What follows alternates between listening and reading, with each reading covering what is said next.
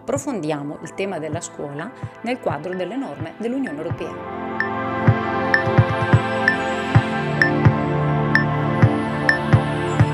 Perché è importante conoscere l'effetto che hanno le norme dell'Unione Europea sull'istruzione e quindi sulla scuola?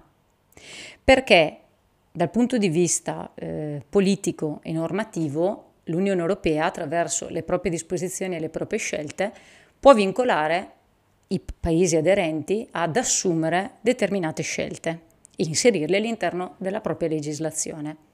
Nello specifico abbiamo norme di diritto derivato che sono vincolanti, che sono nello specifico i regolamenti, le direttive e le decisioni, e altre invece che non sono vincolanti, che sono i regolamenti, eh, le raccomandazioni e i pareri.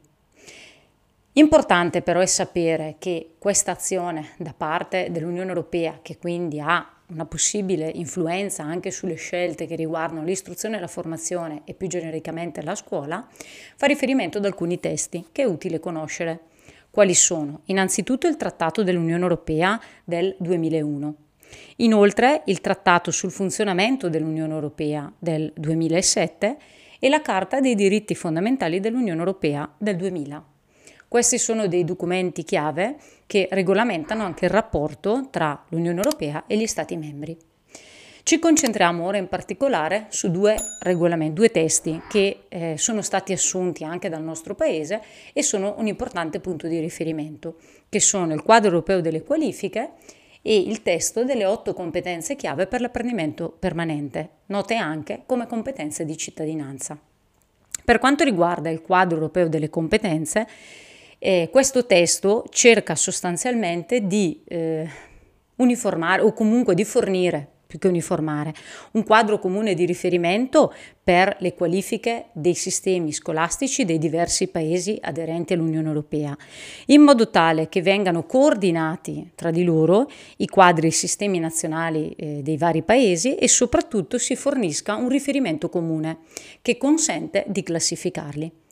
All'interno di questo testo sono però importanti anche delle precisazioni terminologiche che hanno sicuramente influenzato le scelte legislative che hanno anche una ricaduta didattica all'interno della scuola. E mi riferisco alla classificazione del termine competenza, conoscenza, abilità e l'apprendimento formale, informale e non formale. Vediamo nel dettaglio ciascuno di questi.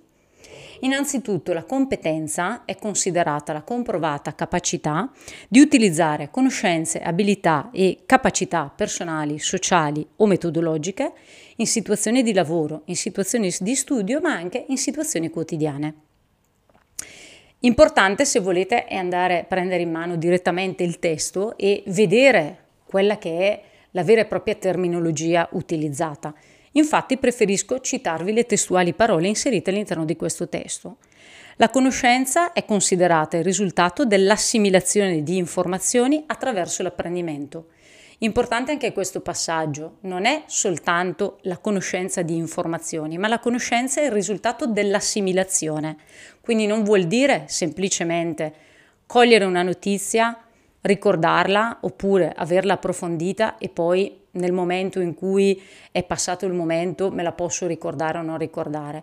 La conoscenza significa che questa informazione ha attecchito, è stata assimilata dalla persona e quindi è frutto dell'apprendimento e può essere utilizzata dalla persona in qualsiasi momento. L'abilità è la capacità di applicare le conoscenze e di utilizzare il know-how per portare a termine compiti e risolvere problemi. E infine l'attitudine, cioè la disposizione innata per certe attività, anche in quanto oggetto di valutazione ai fini dell'orientamento personale. Vedremo che la conoscenza, l'abilità e l'attitudine sono degli aspetti fondamentali che sono anche quelli che compongono la competenza e lo vedremo molto bene nel testo delle otto competenze chiave per l'apprendimento permanente. Altri tre passaggi che vi citavo prima sono importanti, che sono la classificazione degli apprendimenti informale, non formale ed informale. L'apprendimento formale è quell'apprendimento che avviene in un contesto organizzato e strutturato. Pensiamo all'istituzione scolastica. È esplicitamente pensato e progettato come apprendimento e conduce a una qualche forma di certificazione. Abbiamo però anche l'apprendimento informale, che invece sono molteplici forme di apprendimento mediante l'esperienza che viene fatta anche quotidianamente nell'ambito del lavoro, della famiglia, del tempo libero, che non necessariamente è organizzato e strutturato e non conduce ad alcuna certificazione, ad esempio nell'esperienza di volontariato del tempo libero che uno studente o una studentessa possono fare in un'associazione. Infine abbiamo l'apprendimento non formale, cioè quell'apprendimento connesso a delle attività che sono pianificate, ma non sono esplicitamente progettate. Per esempio, quello che può essere erogato da una istituzione formativa, ma non sfocia necessariamente in una certificazione. Perché è importante tener conto di queste tre tipologie di apprendimento? Perché con l'introduzione di una didattica per competenze, che quindi cerca di far raggiungere a ogni alunno e a ogni studente il proprio personale successo formativo, per riuscire in tale attività non può essere considerato solo ed esclusivamente l'apprendimento formalizzato, ma anche con tutte quelle forme di apprendimento che arricchiscono le conoscenze, le abilità e le attitudini dei nostri studenti. Vi dicevo prima che l'altro testo di fondamentale importanza è il testo sulle otto competenze chiave per l'apprendimento permanente, che ha avuto una prima elaborazione nel 2006 ed una successiva revisione nel 2018. Perché si è reso necessario rivedere le otto competenze che sono state prima elaborate nel 2006? Semplicemente perché era necessario adeguarle e soprattutto rendersi conto come il eh, contesto entro il quale i nostri studenti entrano come cittadini e come lavoratori è un contesto in continua evoluzione.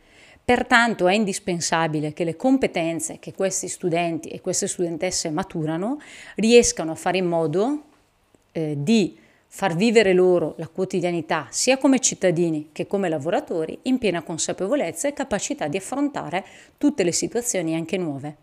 Proprio così si esercita, abbiamo visto, la competenza. Quali sono le competenze chiave nella versione 2018? Allora, abbiamo innanzitutto la competenza alfabetico-funzionale, quindi la competenza multilinguistica, la competenza in matematica, in scienze, tecnologia e ingegneria, la competenza digitale, la quinta, la competenza personale, socialità, eh, sociale e la capacità di imparare ad imparare, quindi la competenza in materia di cittadinanza, la settima, la competenza imprenditoriale e infine l'ottava, la competenza in materia di consapevolezza ed espressioni culturali.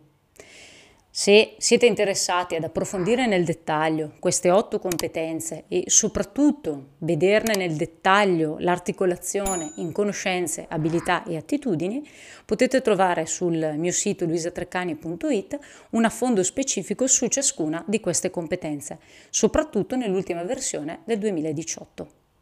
Pertanto, anche per affrontare il concorso, piuttosto che un esame in ambito di legislazione scolastica o affrontare la quotidianità della scuola, non dobbiamo dimenticarci di essere inseriti in un contesto più ampio, che è quello dell'Unione Europea, che ha emanato una serie di documenti di fondamentale importanza che sono stati assunti dal nostro Paese e hanno avuto quindi una prima ricaduta legislativa, ma che soprattutto ha influito sulla parte didattica delle scelte che devono essere operate come insegnanti per poter raggiungere il successo formativo di ciascuno dei nostri studenti e delle nostre studentesse.